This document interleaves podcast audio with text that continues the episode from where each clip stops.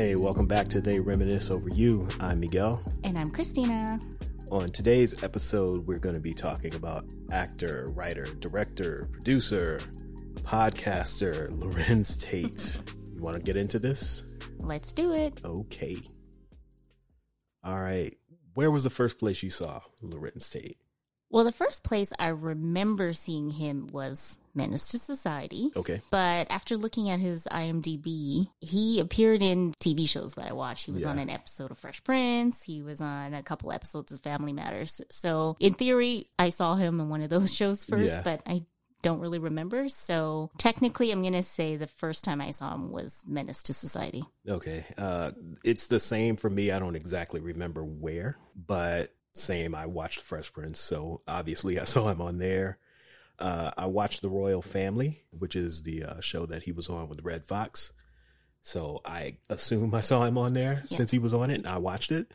So those would have to be the first two places that I saw him. But again, like you said, Menace to Society is the first place I remember Yeah. seeing him. Probably because it was such a memorable impression that Yeah. he left. Yeah, O Dog, as we'll get into in a second, is quite the character. let's just get into All Menace right, to let's go then. straight to Menace to Society. So, would you say this is a classic film? I would. I would say it's a classic film. Doesn't necessarily mean it's a good film, but it is classic. And I'm not saying it's bad either. right. I'm just saying it's not great. I've seen this a million times. I don't know how many times I've seen it, but it's a lot as well. yeah. So, since there was so much to watch or rewatch, this was one that I didn't rewatch in preparation for this episode because, like I said, I've seen it a million times. Right. I hear what you're saying. Um, it's not like the best movie I've ever seen, but it is a classic because it just came out at a time where these stories, these types of stories, were just being told. Yeah. and we just didn't really see much of this yet. And Right. plus, like everybody, including Larenz, of course, had a great performance too. Yeah. So it's something that's like feels weird to say it's entertaining to watch because, Because of of what the the storyline is about. But it's a good watch. Yeah. Him playing O Dog is very entertaining. And like you said, it shouldn't be, but it is. Because he's like a 17 year old sociopath. right. And the stuff that he's doing in this movie is something that we shouldn't be saying is entertaining, Mhm. like randomly, indiscriminately killing people just because he feels they slighted him in some way. yeah. But Like we shouldn't be laughing if I say, y'all want to eat cheeseburgers? right, exactly. Or what you say about my mama? yeah. That shouldn't be funny or memorable or entertaining, It but it isn't. is. I don't want any trouble. Just get out. Can't stand John. I feel sorry for your mother. What you say about my mama? You feel sorry for who? I don't want any trouble. Just get out. The fuck you say about my mama? I don't want any trouble. Just get out. You talking You don't shit. have to come Every time I come But yet we randomly say All these the things time. to each other all the time and I've laugh. been saying it for how old is this movie? Almost 30 years now. Right. With no hesitation. So, yes, it definitely is a classic movie. Yeah. Because uh, although he's not the main character, he is the supporting character. He's the main character, Caine's best friend. So we do see a lot of him. But um, you definitely see the difference between um, him and Caine. While Caine was involved with violence and stuff, it was one of those, you know, he's a kid growing up in a bad neighborhood. Yeah. Whereas O Dog embraced it. Yeah. he was the LeBron James of gangbanging. He wanted that shit. Yeah, he enjoyed it. But you know? Also, what's interesting though is even though you can see that he's a little bit more than just like a kid caught up with the wrong crowd or whatever, you do see um, a bit of humanity in him. Right. Like when they go to Caine's house and his grandparents are there, then he kind of drops back into like the good Yeah. kid. You know, he's behaving himself around the Yeah. grandparents. And then when Caine gets killed at the end, huh, spoiler alert. Yeah. it's not a spoiler. when Caine gets killed at the end, he's actually crying, and you could see that he's like genuinely upset that Yeah. this friend that he is very loyal to and cares about a lot, and obviously is feeling hurt from it. So even a monster can have a human Yeah. side. There's a little bit of humanity still left in there. yeah, What I liked about the movie is just all of the quotes, like you were talking about Mm-hmm. earlier. We don't quote a lot of stuff that Caine says. Mhm. All of the quotes are from O Dog. Yeah, I never even noticed that until right now. The Yeah. two that we just said is his. he has the most memorable scenes in the movie. Like when he's sitting at home watching the videotape like it's a highlight film or Right. something. hmm Or when they're just driving in the car, you acting like a little bitch right now. yeah. he has all the best lines in Uh-huh. the movie and all of the ones that we still quote to this day. Right. He was talking about how he grew up in Chicago and actually, you know, seen this kind of life and stuff. And Right. just going back and forth between Chicago and LA, he was able to take some of his life lessons and also knowing what he knows about LA to bring into the character, which is actually surprising to me. I didn't realize that he was from Chicago because Right. he was so convincing as someone from LA. in Well, movie, not to me Yeah. as someone who is actually from LA, Yeah. but he did well. Like, He got the pronunciations right. yeah, I can still hear that it's kind of forced a little bit, Yeah. but that's only because I'm from LA. He tried. Yeah, he, he did a Good good effort. job. Yeah. Better than Stringer. Yeah, it's not Idris Elba trying to do a Baltimore accent. It, it wasn't that, but he was able to pull it off. And he's it's not as good as Franklin on Snowfall, Mm-hmm. but it was pretty damn good. Well, Franklin has a pretty good speech coach. Yeah, though, which I, I don't think Dubs he was doing the, Yeah. the, the speech coach on Menace to Society. I mean, we're supposed to be talking about Larenz, but I just wanted to small sidebar. We were talking yesterday about how Tupac was actually supposed to play Right. this role, and after you said that, I was sort of thinking about it, and I could definitely see him playing the role too. Although, of course. like now that we've seen the movie as is, I feel like Larenz was like perfect for it. Yeah. But Tupac would have been good for that role as well because we've already seen how he could be crazy and juice. Right. so. And the reason that he would have been good for the role is the same reason he was fired from the role exactly. and didn't get a chance to actually be in the movie, which opened the door for Larenz to take the job. Yeah. The reason why we chose to talk about him is because even though we always remember him as this character, he's also uh, really good at playing other characters. Right. Like he's able to have that range to play completely different roles. Because what does he do after Menace to Society? The Inkwell. Yeah. Which is a complete 180 from O Dog. 360? No, 360 will one- take you right back. Yeah, it's a 180. So it's a 180 because he plays this socially awkward 16 year old Yep. kid. He doesn't have any friends. His only friend is a doll. And we get introduced to him riding on a, a tandem bike. Yes, that the, the doll rides in the back seat Yeah. of this tandem bike. He literally looks younger. Yeah. Because of how he's able to carry himself to be this kid. So I was watching another interview of his, and he was saying when they were doing a screening, everybody started laughing when they saw him because everyone's like, What's O Dog doing? Right. because if you haven't seen it, it's such a jarring um, Contrast. contrast. Yeah, because you recognize him as who he is. Obviously, like Right. he looks the same, but his demeanor and everything is so different that it's just funny. Yeah. But it doesn't take long for you to see him as this character instead. I can't get over the fact that how he literally looks like a little kid in comparison to O Dog. O Dog wasn't old, but he looks. No, I think both characters were like around the same age. Yeah, but he just looks even smaller than Yeah. 16, which is what he was supposed to be playing.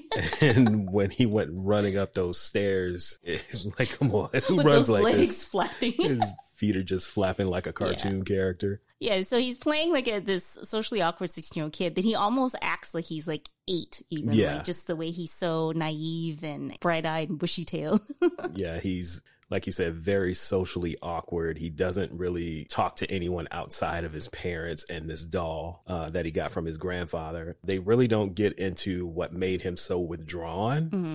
Uh, like when he goes to therapy in the movie, they kind of touched on it. It I'm assuming it started around the time his grandfather passed, and that's when he kind of went inward and just started talking to this doll. But throughout the movie, he starts to come out of his shell a little bit and things happen. And he grows up a little bit in the course of a two Yeah. week vacation. Even though they didn't really go into it, I think that maybe the idea was just to sort of represent a different kind of character. Yeah. Like he just seems like he's a sensitive kid. Yeah. in the end, he may have had issues or whatever, but I think it was just more about him just being kind of a little bit awkward, a little bit sensitive. Right. But something did happen because remember, he burned down the house. He said it was an accident. It though. was an accident. He was trying to make rocket fuel. yes, but he did burn the house and they had to leave for a little while. yeah. Well, that made them think that he might have been troubled because they weren't sure if that was something he did on purpose. Right. To me, the way he explained it, again, I think it's that sort of childlike curiosity in him that he really was just trying to make rocket fuel. Rocket but fuel. they're like, you know, what kind of 16 year old, like his dad is very masculine and stuff, Right. right. So I think maybe they might have looked at it as like, there's something wrong with him Yeah. if he behaves this way instead of just saying, hey, maybe he's just a different kind of kid. Right. Which they finally come to at Yeah. the end of the movie. Like, oh, there's nothing wrong with him. He's just him. Yeah. But it seems like all the the women characters were drawn to his, I guess, sensitivities. Every single one in the movie. It doesn't matter who it was. His mom, his aunt, his grandmother, Yeah. random women on the street, the hottest girl in town. Yeah.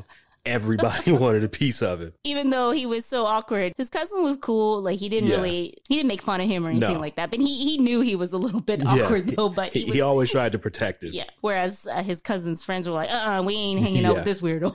and it, it seems like his cousin was like one of the cooler kids in town Right. too and he would always take the time to try and include him in everything that they were doing even though he definitely didn't fit in with that group Uh-huh. he's like you're going with me you're wearing some of my clothes we're going to get you out of the house tonight we're going to party Yeah, so the movie had a lot of our favorites too from the '90s. Duane Martin was his cousin. Jada Pinkett was the the snooty love interest.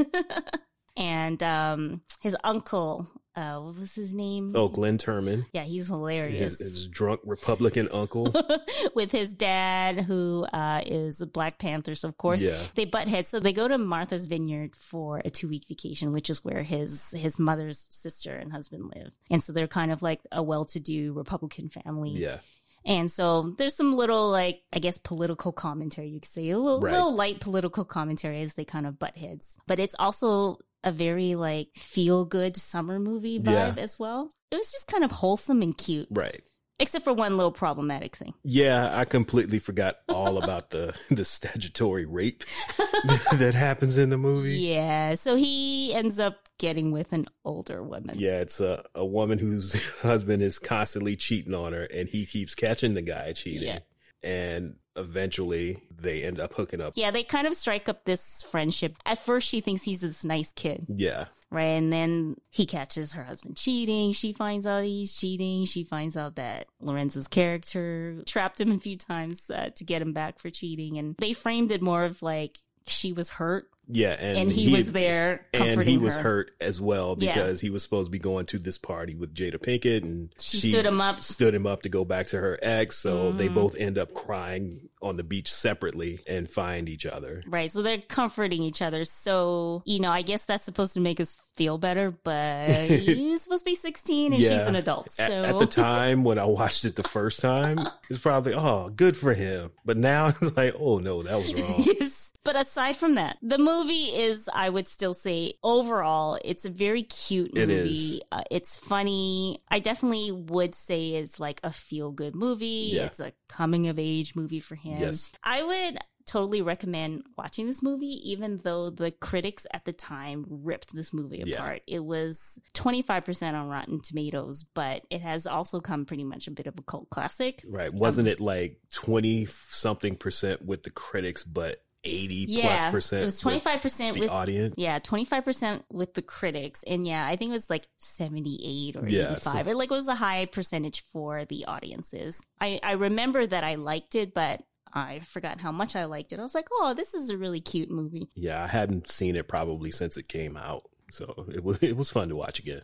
Yeah, and I think what made it maybe even a little extra fun to watch it is because, well, we're still during our pandemic times Yes, and where uh, black pain has just been news pretty Right. much in the past year and whatnot. So it was nice just to see just everyday life. something fun.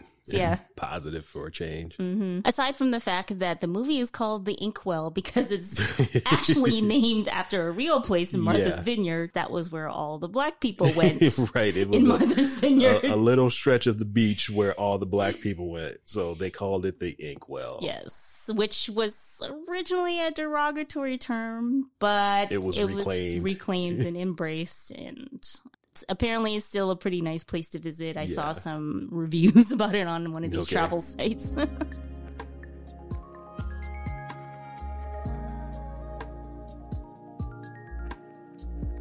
All right. So let's move on to the next movie. And that is probably my favorite and I'll get into the reasons later. But Dead Presidents. Uh, what were your thoughts on Dead Presidents? Well, I think the first thing that stood out to me was even though it was another Hughes Brothers film, it wasn't a quote hood movie. Right. So that was nice Yeah. because it's like, okay, we got a couple of those movies now. Let's try something else. Yeah. I actually hadn't watched it in a while, so I didn't really remember too much about it. So when we rewatched it again, I was like, oh, you know, I really like this movie Right. more, actually more than I remembered. Yeah. it, it's a really good movie if you haven't seen it. Yeah, I really liked it because, again, it was something that we hadn't really seen. And even though there was some commentary, the basically the movie's commentary on how when men come back from war, Yeah, how, how they're, they're not treated. supported. Yeah. And specifically men of color. Right. Uh, it wasn't heavy handed with that kind of commentary, I don't think, but it was enough for you to see the effects. Yeah, it was in there Mhm. as a layer, but the movie itself is about a heist. Yeah, the movie starts with them all as like their last year of high school. Yeah. This is actually set in 1968, so they're delivering milk, which is what people used to do back then. and they're just like these fresh-faced kids about to finish school and Talking about what they're going to do, what Yeah. schools they're going to, Yeah. who's going to the military, right, and their dreams for the future. yeah, everything they want to be Mm-hmm. two years from now. And then they end up enlisting in the Vietnam War. This is another one of those transformations that I love that Larenz is able to do, where at the beginning, when he's the high school kid, he looks like this young, innocent kid.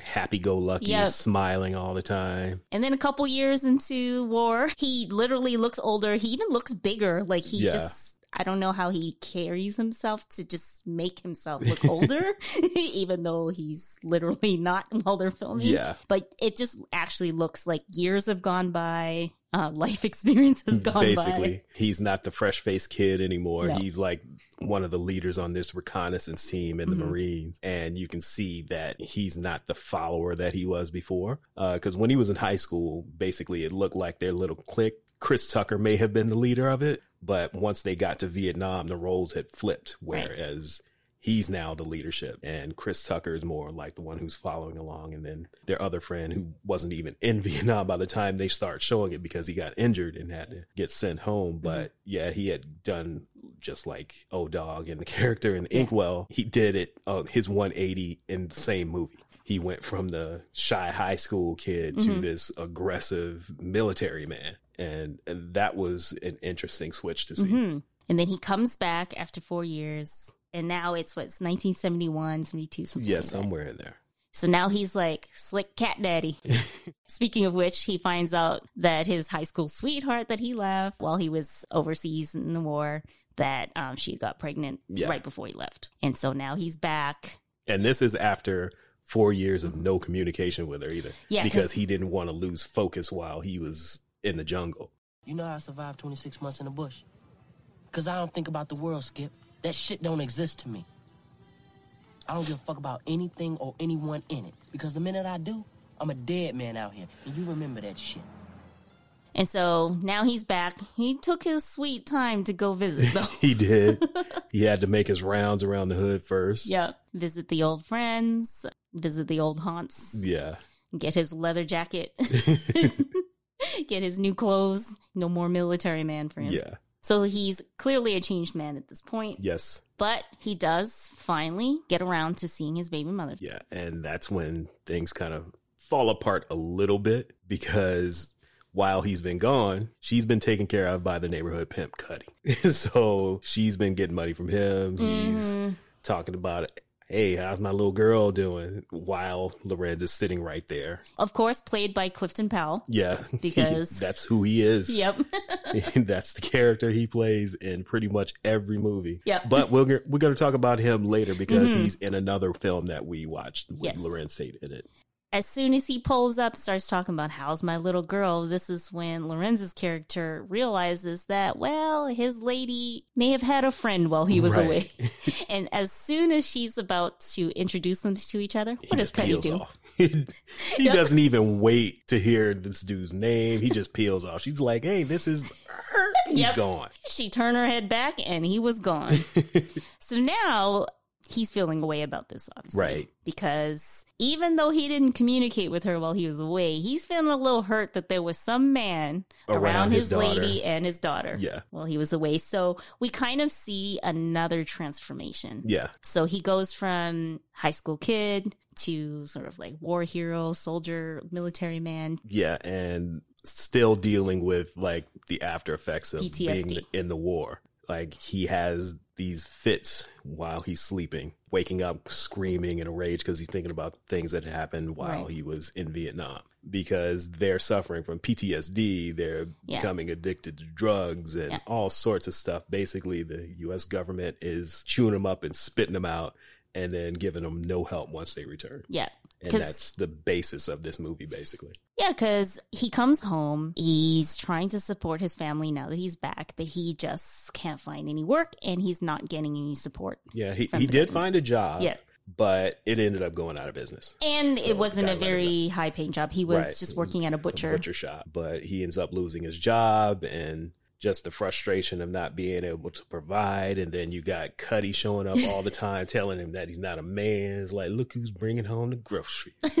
Santa Claus. And his lady is now pregnant again Right. too. And she's, you know, understandably she's also on his back to get a better job. Yeah. Even though, you know, on one hand, you feel bad for him because you understand the situation he's in, but you kind of understand why she's upset with him Right. and always telling him to get a better job Yeah. too because they got a second kid coming now, right? Yeah, so you pile all of this Mm-hmm. pressure on him to get a job and provide for the family. You got Cutty harassing him in the hallway, telling him he ain't shit. On the day that he loses his job. on the same day that he loses his job, you've got the PTSD issues that he's dealing Mm-hmm. with. It all just comes to a head, and it's like, okay, what the fuck are we gonna do? We need to get some money. What are we gonna do? And Mm-hmm. that's when his buddy comes up with the plan to rob the depository. So it starts as sort of a I don't know if you can call this coming of age, but just following the path of a young man growing up to a heist movie. Yeah.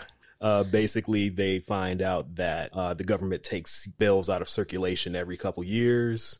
Uh, and they figure out what the routes were, so they decide they're going to rob the armored truck. Then grab like two million dollars in cash, split it amongst each other, and everybody's going to live happily ever after. That's the plan anyway. That's the plan.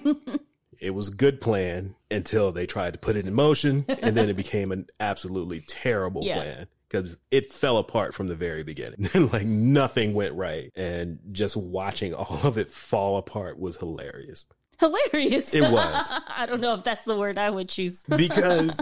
While it was a good plan, it should have stayed a plan. yeah. This is not something that you actually go out and do.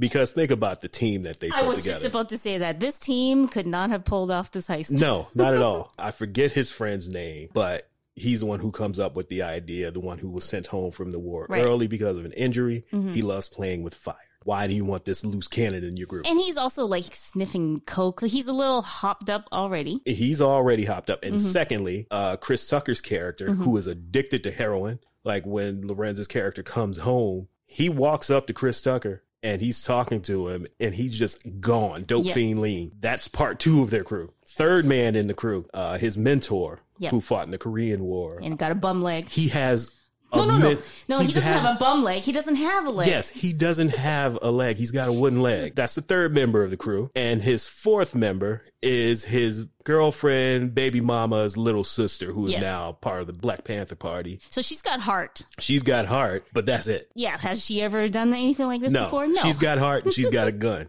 so this is his crew. Oh, and don't forget they pulled in Bokeem. Yeah. who- oh, yeah. I forgot Who about him. He has also done his own 180. He is now a preacher. Right. So the guy who's carrying around a man's head in his backpack, he's now back home. He's a preacher. So they bring him in because they need one more person. And Yep. like, who's crazy enough to do this? The guy who carries a head in the backpack. Except he's not crazy anymore. That's what you think. you think he's not crazy, but it's still in there a little bit. Well, yeah, but not in the way that they needed him to be Right. for the heist. So that's the crew that they're going with. And yeah, it just fell apart from the Mm-hmm. very beginning. They get everybody in their places, and then this random cop shows up, and they don't know what to do, and things Mm-hmm. And he just- won't go away. Yeah, he won't go away, and Mm-hmm. it just falls apart from that moment. They end up in a shootout. Uh, the one guy gets smashed by a police car. That's after blowing up the van and burning Yeah. up all the money. Yeah, instead of getting the two million dollars, This genius puts a bomb on the back of the truck and blows the entire thing up. So the majority of the money ends up getting burned. It gets destroyed. And then half the crew dies. Yeah, so he dies in this incident. The sister dies. the sister dies in the shootout immediately. Uh, if you've ever seen the poster for the movie, that's her looking out of the garbage can when she pops up with the two guns. Uh, so she gets shot. Which popped. is an iconic scene. Yes, she gets shot. Bokeem gets away. Uh, Chris Tucker's character gets away. The other four get away, but one by one they get caught because they don't know how to lay low with the money. yes. like They- the money they did collect, they're out buying Cadillacs and giving away turkeys and Christmas presents Yeah. out of the back of the car. And which is a nice thing to do, but that It is, not laying low. it it is a good thing to do to get spread the wealth, but Yeah. not when you're wanted by the police. Right. Uh, so Bokeem is the first one to get caught, and the dominoes fall from there. Lorenz's character is the last man standing. He's Goes on trial. To however many Mm-hmm. years in prison. I think it was life. I don't even remember. I'm pretty sure it was life because he ends up having an outburst like, I fought for this country and this is how you treat me. he gave Yeah. Mm-hmm. this really poetic speech about how veterans are treated when they come back to this country, and the judge was like, "Man, shut up! I'm a veteran too, Yeah. so get your ass out of here. Yeah. Forty years or whatever." Yeah, it's an interesting point to make to have them both be veterans Right. because you totally understand what Larenz's character is saying, but that doesn't mean you can, you know, rob banks either. Right. but then you understand how people, when they're desperate, end Yeah. up in very desperate situations. And I think that's what they were trying to portray. Not that it was right, but that I understand. Yeah, that sometimes it leads people to do desperate things. Right. Sidebar: the soundtrack Amazing. is amazing. It is. It's probably the best soundtrack for any movie I've ever heard. it's so perfect with the movie how it became a backdrop to the movie as well. Yeah. So pull up the soundtrack, clean your house on a Sunday. Thank Yeah. me later. So, as much as we have talked about, um, like in the Regina King episode, we had mentioned about how we don't want to watch like recreational sadness. Yeah. I think it works Yeah. in this sense Mhm. because it doesn't feel like someone you know. And it's not set in present day. It's a very like a dramatic movie. Like Yeah. you get these guys coming back from war, and then now they're like robbing banks, Right. which is not really like a realistic storyline. Um, so I think that gives you a little bit more of entertainment value instead of feeling like, oh god, like I don't really want to watch Yeah, this is basically. definitely a popcorn flick. It's not a 12 years a slave type movie. Um, I enjoyed it second time around. Yeah, second, third time I've watched it and it's still good.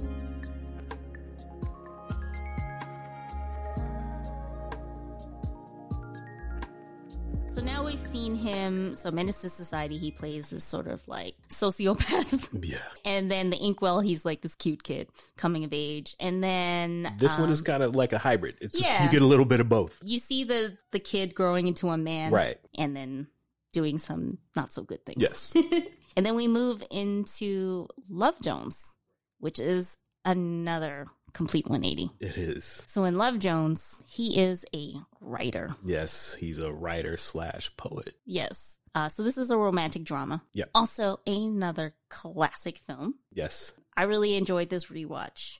And I remember when I watched this movie initially, they made spoken word and poetry seem so cool and romantic. like the poems are actually included. Well, the two ma- main poems are included on the soundtrack as well. And I used to listen to the soundtrack all the time. So I'm very familiar with his Brother to the Night and uh, Nia Long's character's uh, poem as well. So the way that they both read their poetry, I wanted to know what they meant. like at the end of the movie, she's reading a poem. Like they have this tumultuous relationship, and she writes this poem for him, and she says, "A blue line in a red sky. I am remembering love." I have no idea what that means. Nothing at all. But it sounded nice, and I was like, "Oh, that's so beautiful." Now looking back, I was like, "Were those poems good? Like, do I not understand poetry, or did they just sell it to me so well?" I think they sold it to you because yeah. everything that I've read from actual poets, they can't stand this movie. I do not know poetry, so I can't tell if it sounds good or bad, but they sold it to me. Near the beginning of the movie, they meet Right. at the spoken word club. And so they have their little run in at the bar and they kind of flirt a little bit. She's playing a little hard to get. So he goes up on stage and he does a blues for Nina. Yeah. He just found out her name like Yes. three minutes before at the bar. And as soon as he gets on the stage, and I doubt that this was written, but you can hear a, a woman in the crowd. She's already like, yeah, baby. Everything he's saying, she's just parroting back yeah. to him. And he's doing this like the smooth smoking word. Say, baby, can I be your slave? I've got to admit, girl, you're the shit girl, and I'm digging you like a grave. Now, do they call you daughter to the spinning pulsar, or maybe queen of 10,000 moons? Sister to the distant yet rising star. Is your name Yemaya? Oh, hell no. It's got to be Oshun. Ooh. Is that They call me brother to the night. And he's like, is that all right? Everybody's snapping their fingers. It's all right. I love that scene. Even if the poetry is bad, I think it's nice to see like like a creative community. Now we're Right. seeing a, a look into another type of community. We've seen him play, you know, all these other characters that we've already talked about. And now we get to see sort of like a little bit more mature, but still young. Yeah. group. They are all sort of artists. Like Yeah. she's a photographer, he's a writer. It's just kind of this almost like, you know, when you think about like the Harlem Renaissance. That's basically Like what I think they day- were going for. Yeah. Oh, Darius. He sure loved a cozy sweater, didn't he? He did. Darius slash Larenz's character. he had his sweaters and his huge leather jacket. Yes. So this was what 1997. Yeah. So that was a very Carl Thomas look as well. It was. he was very. I wish I never met her at Yeah. all.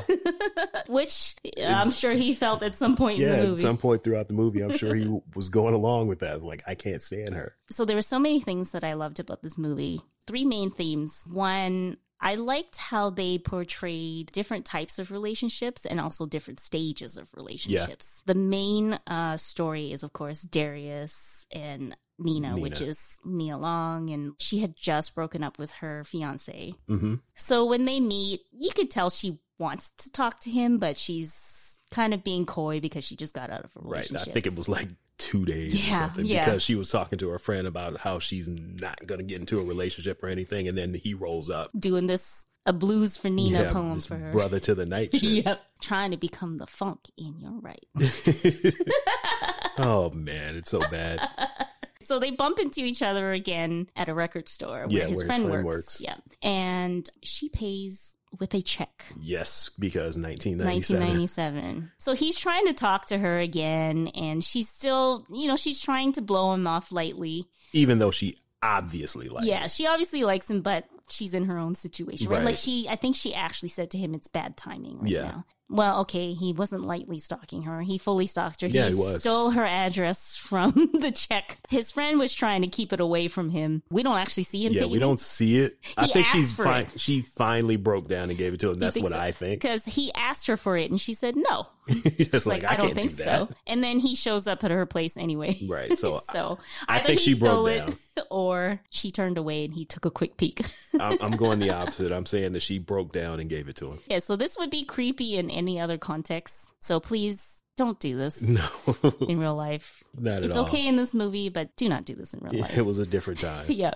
The second theme that I really loved was just reminiscent of that time, like all these things that we just don't do anymore, like going to a record store. Like I know they still exist and I know people like to collect records, but I remember just going to like buy CDs and tapes and Yeah. just sitting there flipping through. That would be an activity that you would do. Like you would go and just kind of look and see what's there. And sometimes they would let you sample. Um, they would have The kiosks with Yeah. the new releases in yeah, so you can actually just kind of sample and stuff. Yeah. Um, and I just remember loving that that experience, right? Like just going and just browsing. And so that experience, just seeing her do that, I was like, oh, I miss doing that. But he shows up to her place with the Isley Brothers CD Yeah, that, she was, looking, for. I don't care if you come bearing gifts. Don't show up at my doorstep and I didn't give you permission to come over or Yeah. my address. Nah, man. So he asks her on a date, and she finally says yes, and she's like, "I'm pretty sure you wrote the phone number down too, right?" And he said that he didn't, but then he's like, I did. yeah. I got the phone number. So they end up going over to his friend's place, hanging out with his buddies. Friday night, hang out with yeah. some friends, have some crudité and Heineken's. and laughs and Yeah, play some silly board games. Right. probably like a little game night they do. Yeah, and so that's the third theme that I, I really like is their portrayal of friendship. Right. And so it just made me very reminiscent of just, you know, a time when you're not too young, but not everybody's married yet or kids. Like you're still hanging out with your friends Right. a lot. So that was also kind of a very like nice nostalgic feeling. Like, I remember hanging out with friends. Some of the friends that he had, though, I wouldn't hang out with. Most Oh. of them were cool, but Bill Just- Bellamy's character, the rest were cool, but Bill Bellamy's character was too much. he was just an asshole. That's basically all it boils down to. And I probably would say the majority of them I wouldn't hang with as a group. I would hang out with them individually in other groups, Mm-hmm. but that particular group I didn't like. And Hmm. I don't know why. They just rubbed me the wrong way.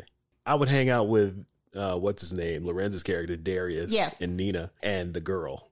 But the other three dudes, I don't like them. don't know why. I thought um, the married friend of his. I thought that was a good friend for him to have. He was, but when they were one on one, when they were in the group, I was like, I don't like this dude. And he's played by Isaiah Washington, by the way. Maybe And- that's why. no, No. no, Even then, before Isaiah went a little nutso, uh, I didn't like that dynamic with the entire group. But for the most part, it, it was a good dynamic for them. It wouldn't work for me. Out of that crew, I would say I, I liked the girl the best in Yeah. terms of people I would hang out with. Yeah, Yeah. Well, obviously Darius being the main character, Darius and Nina, but yeah, those are the three. Something else that has been a part of our lives for as Mm, I know long as you're about to say. we've been together. Uh, I don't know if any of you have seen the movie Juice. If you have, there's a character in that movie who's also in this movie. Uh, he plays Nia Long's ex boyfriend. Once they're broken up, he asks her to come out to New York, try and work things out, look for a job, whoop de whoop. So while they're there, she eats up his cereal and didn't replace it. And he's just in a mood. Yeah, he comes home just upset. And for whatever reason, he wants some toasted oats. and they just have this argument going back and forth. And he looks at her and says, I'm going out to get some motherfucking toasted oats. and he leaves. And we've been saying that line to each other for a good 10 years now. I'm gonna go get some motherfucking toasted Yeah. oats. If one of us is going to the store, Yeah, going to the mail, if, if we're just leaving, one of us is going upstairs, the other's going downstairs. This is a statement that is said a lot. I'm going to get some motherfucking toasted oats. And in this house, it just means I'm leaving. Yeah. And I'm leaving this room, going to another one. The situation is ending. Yeah. The relationship just wasn't working out. They Not were just all. picking at each other. It wasn't a fight about anything in particular. it was a fight about cereal. yeah. and he was just tired of it. And so he was like, I'm tired of talking about this. I'm going to go get some motherfucking toasted oats. And he just left it at that and left. We say this so much so that that's how you see him. Yeah. because when he originally showed up, like two scenes before, I was like, hey, it's the toasted oats nigga. Look who it is. Not any of the characters we've seen him play in other movies. He's the toasted oats guy. Yeah. like I don't remember his name at all, but he's the toasted oats dude to me and will forever be the toasted oats guy. even though they had their ups and downs in their relationship, I think it was also a good portrayal of like, you know, new love. Like when you first start dating, you first meet somebody. There was a lot of um like really beautifully shot scenes and stuff of them. Like when they went to the stepping club. Yeah. And then they were walking home and they stopped in front of the fountain. So there's a lot of very like aesthetically pleasing scenes Right. as well. Uh, something that I didn't think was quite realistic, and Mm-hmm. I mentioned it when we were watching it, is when he was trying to catch her at the train station and he's just running through the train station trying to chase down a train that Yeah. she's already on. that wouldn't have happened. like, there's no way that would have happened. Well, that I'll let slide because it's still a movie. It is. So That's where you bring in the rom com conflict type things. Like, oh, is he going to get to the station before she gets on the train and leaves? because at this point they had broken up, got back together, broken up. Yeah. Here's a question I have Mm-hmm. What's up with all the train trips? Why was nobody flying? I don't know. They That's they're a two-day trip. She had enough money to pay. For, actually, he paid for her ticket to go to New York. The mm, ex boyfriend, The. Toasted Oats dude. he oh, paid oh yeah, for her yeah. ticket. He got her ticket. Yeah, so he couldn't spring for a flight for her to come. That's messed up. Okay. That I understand her me. not having any money because she was a She was- homosexual. Yeah, I was just about to say.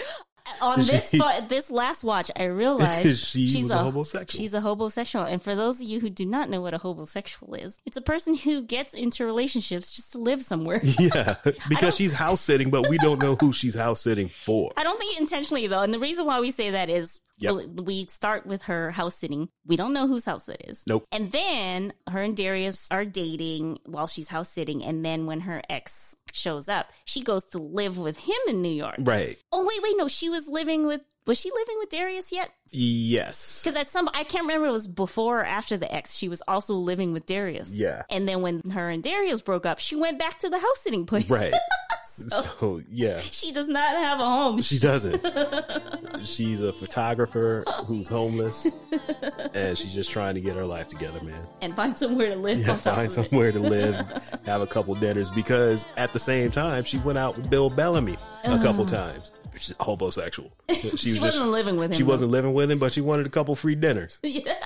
so, so what we got next? Actually, before we move on to the next movie, Okay. I saw in an interview that he said he ended up turning down Brown Sugar and The Best Man because he thought it would be too similar to his role as Darius. Well, it depends on who he was playing in those movies. He was supposed to play the, the lead character. So Oh, okay. Actually, they, were both played by um. Oh, uh, Taye Diggs. name, Taye Diggs. He said that you know Taye ended up doing a good job, but I think he seemed to show a little bit of regret for not Yeah. doing those movies. But at the time, he said he turned it down because he just didn't want to do the same thing again.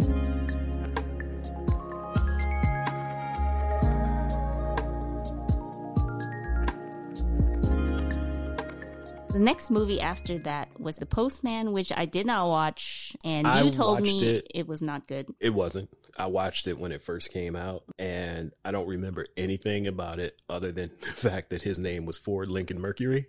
and I don't remember why he was named after cars, but that was his name. Okay. I watched it the one time. It's like eight hours long. So I Not- was, how long is it actually? it's well over two hours, Okay. probably close to three. And I wasn't about to commit three hours of Kevin Costner. I did not even know he was in this movie. I just vaguely remember just hearing the name and that Kevin Costner was in it. I didn't even know he was in it. There will not be a review of that movie. So we skipped the. Postman and Yeah. went straight to another great movie, Why Do Fools Fall in Love? Yeah. Where he played um, Frankie Lymon. Frankie Lymon. The interesting thing about doing a biopic is you now have someone that you have to try to be. Yeah. even though through all the other movies we just talked about where we could see him morphing himself into his characters, he's always Larenz Tate. You you see a Larenz version Tate, of yeah, Larenz Tate yeah. there. But now he has to actually be someone else. And Yeah. I actually didn't know who Frankie Lymon was before I saw this movie. Right. And I remember looking up some videos and stuff, and I was like, "Oh, he's a little dude, just like Larenz Tate." Hold on.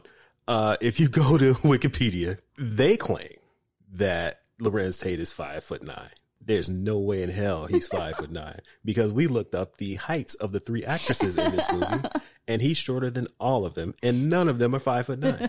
He's a short king. There's Yeah. nothing wrong with that. I There's don't know why people are it. lying about it. There's though. nothing wrong with it. I can't see him being more than I will give him five six at the most. somewhere in there. All right, enough of that. Let's get back to it.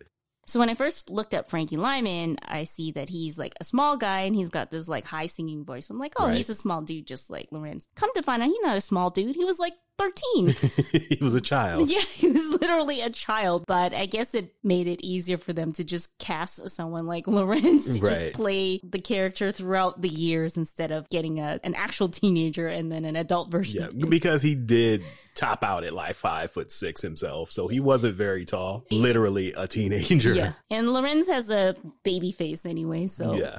Uh, as far as this movie goes, I don't really think that he was the star of the movie because it was mostly about his three quote unquote wives. So he's a character who pushes the story along, Right. Playing Frankie Lymon, but the story itself was about his three quote unquote wives. And I say that because they were arguing over who was his actual wife and who would control his estate after he passed away. But it was really good to see him playing this type of character mm-hmm. because it was different than everything else we had seen him in at that mm-hmm. point. And like you said, channeling Frankie Lymon. I wasn't really familiar with Frankie Lymon's music either. I, I knew him by name, but he was out in the 50s. Of course, we, Yeah. we're not going to know who he was. like we listen to older music, but yeah, we don't go that far back. uh, 70s is about as far as I'll go. and the the songs that he sang though are things that you would hear in movies and TV shows. So I was familiar with that, but I didn't know anything about Frankie Lymon. And just to see him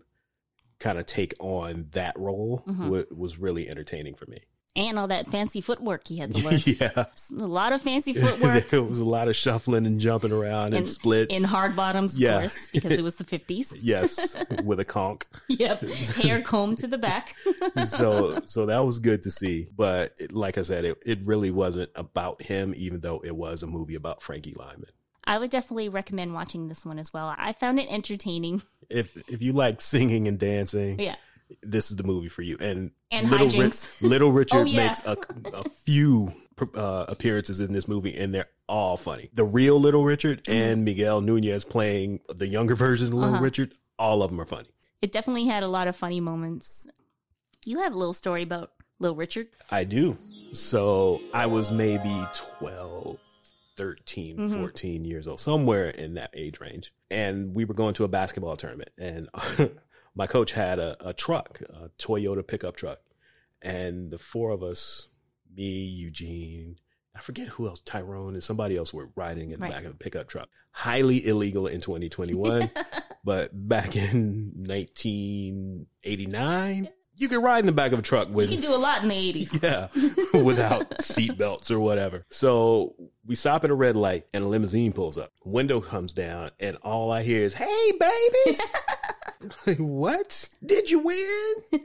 Wh- what do y'all play for? And it was Little Richard. I love the hey babies. The first words to us, "Hey, babies!" And he, we sitting at the red light. He's just talking back and forth with, "I'm gonna come see y'all play," and blah blah blah. And then he pulls off. The limo goes one way, we go the other. And Tyrone is like, "Was that Michael Jackson?" and the rest of us was like, "Dude, you know what Michael Jackson looked like?"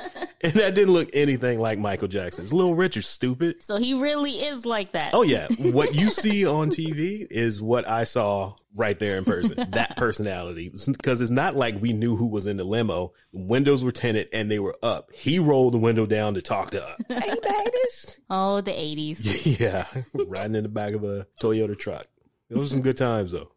All right, so what we got next? Well, this is where things kind of fall off for me. Okay, He pretty much has something every year. yeah, he's consistently working. Yeah, but no reason in particular. There's just a lot of the stuff that came after that that I just didn't watch. Okay. Like Biker Boys. I've seen it. It's basically Fast and Furious, Uh-huh. but on motorcycles and with black people. There's your summary, people. right. and then there was Love Come Down, which you hated, oh my god, which we watched recently. We did. with Deborah Cox. I was like, hey, Toronto girl. That movie is so bad. It's so low budget and the storyline was just weird. It was all over the place. the only thing I enjoyed was it was filmed in Toronto, and so I always like looking for Toronto landmarks. That's all. That's the only redeeming That's quality. Like a fun game for me to play when I watch something filmed here. but it's so bad. I don't know if you guys remember, if you were listening and have been listening, I mentioned probably in our first or second podcast Mm-hmm. that we watched a movie with an actor that we love, but it was probably the worst movie that we've ever seen. That's the movie we were talking about. But it's no longer the worst movie I've ever seen. Before you say what it is, I wasn't going to say it. We're going to talk about it later. okay. I'm just going to say that it has moved down to number three on the worst movies of all time. I didn't think it was bad enough to be on like top five worst movies. It Oh, wasn't. It was not an enjoyable movie because the plot line was just so weird. They It tried.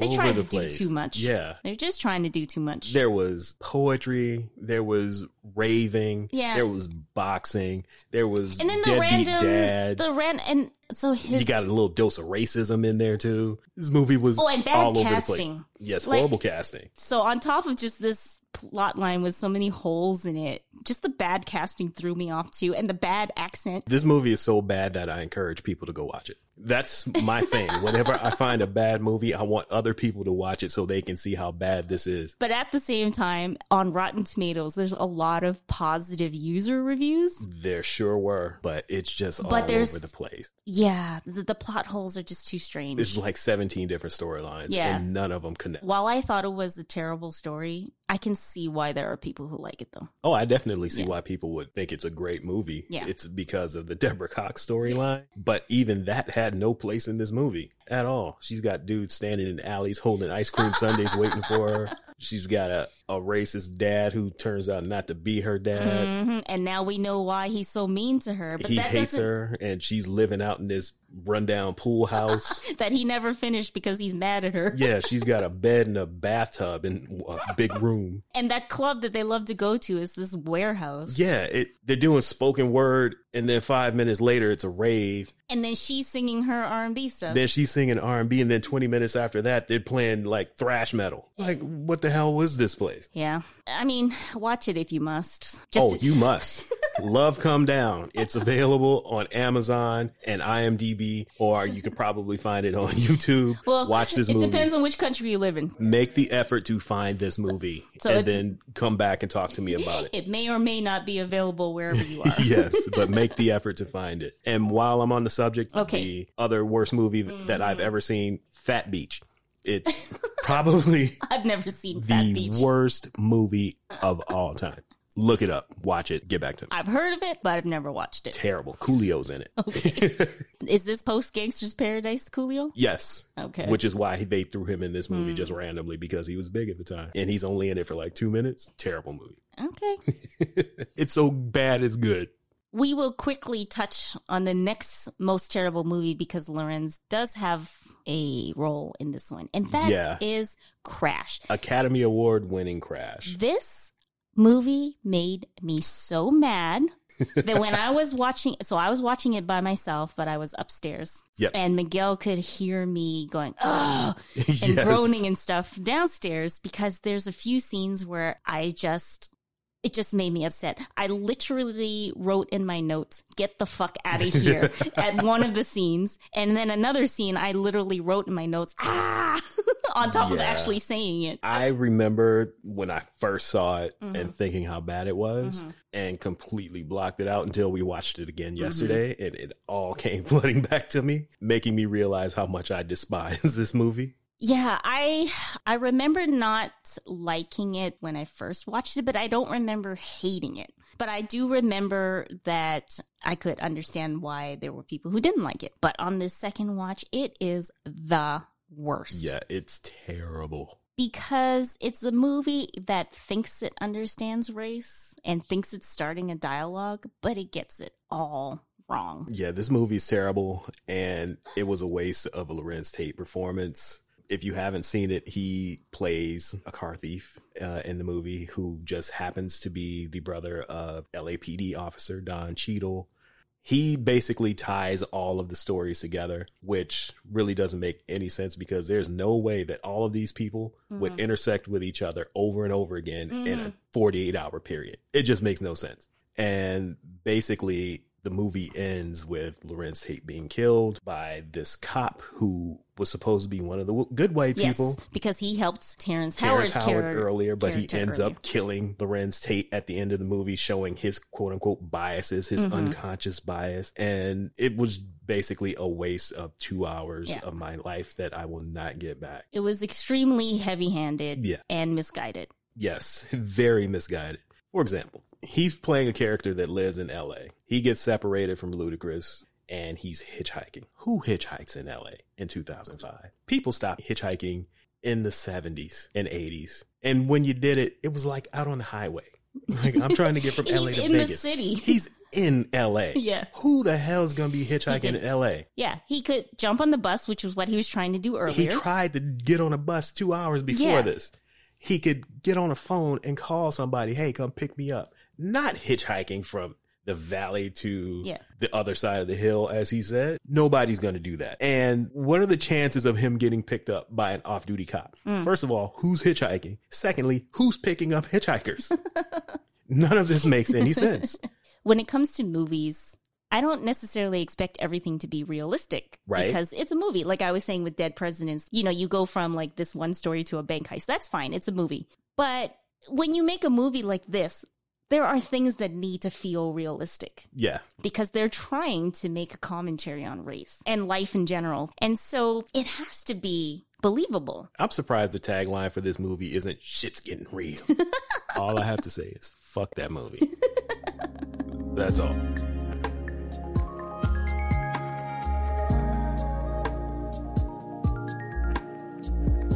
So there are a bunch of other movies, stuff we didn't maybe like as much or he had smaller roles in. There's definitely a lot more Yeah. you could check out, but we're not going to spend too much time on it because we've covered our faves. Yeah. But I do want to mention one more thing. There was a TV show that came out after Menace to Society called South Central. Yep. It just had 10 episodes and it was like a typical family sitcom. But what made it different is it was set in South, South Central. Central And so then, of course, the family conflicts and the stories and stuff are a little bit different than what you would see on like The Cosby Show, for example, or Roseanne or Yeah. something like that. It was canceled after 10 episodes. According to an article I was reading, Fox claims that there was just low ratings overall. So they canceled all the shows that were on that night, which was Roc, The Sinbad Show, and In Living Color. Jesse Jackson called for a boycott because they canceled all the shows with majority black Right. actors. Fortunately, there are eight of the 10 episodes on YouTube. I don't know what happens to the other two. And I think the TV One station in uh, the US plays it as well. Okay. I thought it was a pretty good show, and that was the first time I saw Jennifer Lopez transform from being fly girl to actor. she had a small role. She played cashier, and also the rare few times where Clifton Powell is not playing some kind of a sleaze. Oh yeah, he he was also in uh, Why Do Fools Fall in Love. He was playing the lawyer Yes. for one of the wives. I forgot to mention that. Yeah, so there's a lot of Clifton Powell we accidentally we uh, stumbled revisited on. Clifton Powell, but I say his best role is in it was it next Friday or Friday after next. One of the Friday movies where Mm-hmm. he plays Pinky. best role ever. He has a small role. Actually, he's in next Friday and Friday after next. He he's a makes an appearance in both of them. Okay. He comes in 30 seconds and it's golden. All right. So out of the ones that we discussed and Mm-hmm. our favorite performances of his, which one would you say is your favorite? It's not even a question. Dead presidents.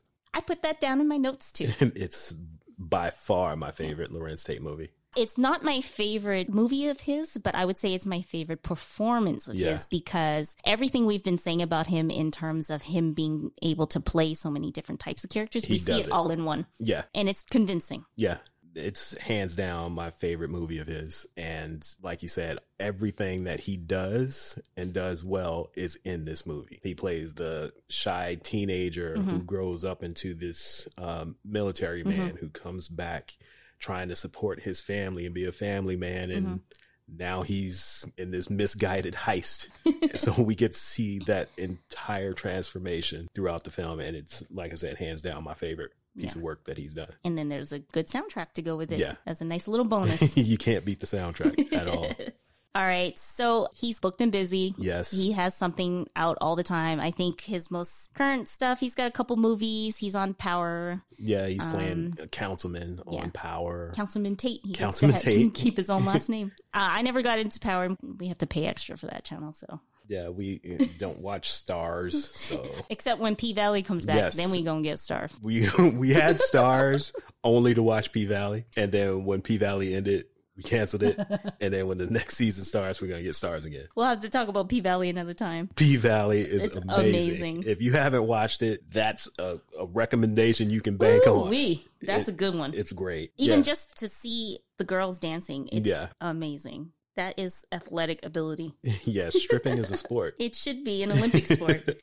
All right. So, aside from Dead Presidents, what would you say is your recommendation then for people who are unfamiliar? Other than Dead Presidents, it would Mhm. have to be Menace to Society. That's what he's best known for. Right. Probably his best performance Yeah. outside of Dead Presidents, Mhm. in my opinion. So I would go with that one. I would say either Menace to Society or Love Jones, depending on what kind of movies you like. Right.